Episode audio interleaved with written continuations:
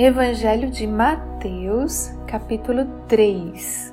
Naqueles dias surgiu João Batista pregando no deserto da Judéia. Ele dizia: Arrependam-se, pois o reino dos céus está próximo.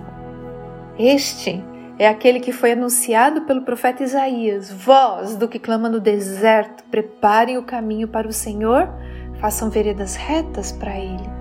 As roupas de João eram feitas de pelos de camelo e ele usava um cinto de couro na cintura. O seu alimento era gafanhotos e mel silvestre. A ele vinha gente de Jerusalém, de toda a Judéia e de toda a região ao redor do Jordão. Confessando seus pecados, eram batizados por ele no Rio Jordão. Quando viu que muitos fariseus e saduceus vinham para onde ele estava batizando, disse-lhes: Raça de víboras! Quem deu a vocês a ideia de fugir da ira que se aproxima? Deem fruto que mostre o arrependimento.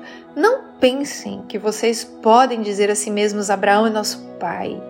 Pois eu digo que dessas pedras Jesus pode fazer surgir filhos a Abraão.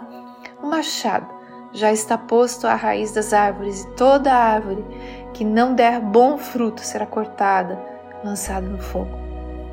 Eu os batizo com água para o arrependimento, mas depois de mim vem alguém mais poderoso do que eu, tanto que não sou digno nem de levar as suas sandálias.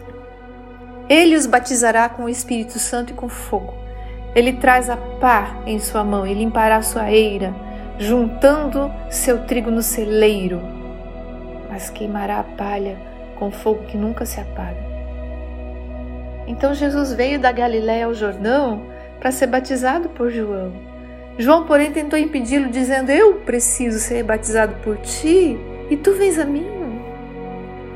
Respondeu Jesus: Deixe assim por enquanto, convém que assim façamos para cumprir toda a justiça. E João concordou.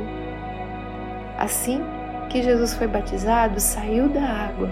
Naquele momento, o céu se abriu e ele viu o Espírito de Deus descendo como pomba e pousando sobre ele. Então uma voz dos céus disse: Este é o meu filho amado, de quem me agrado.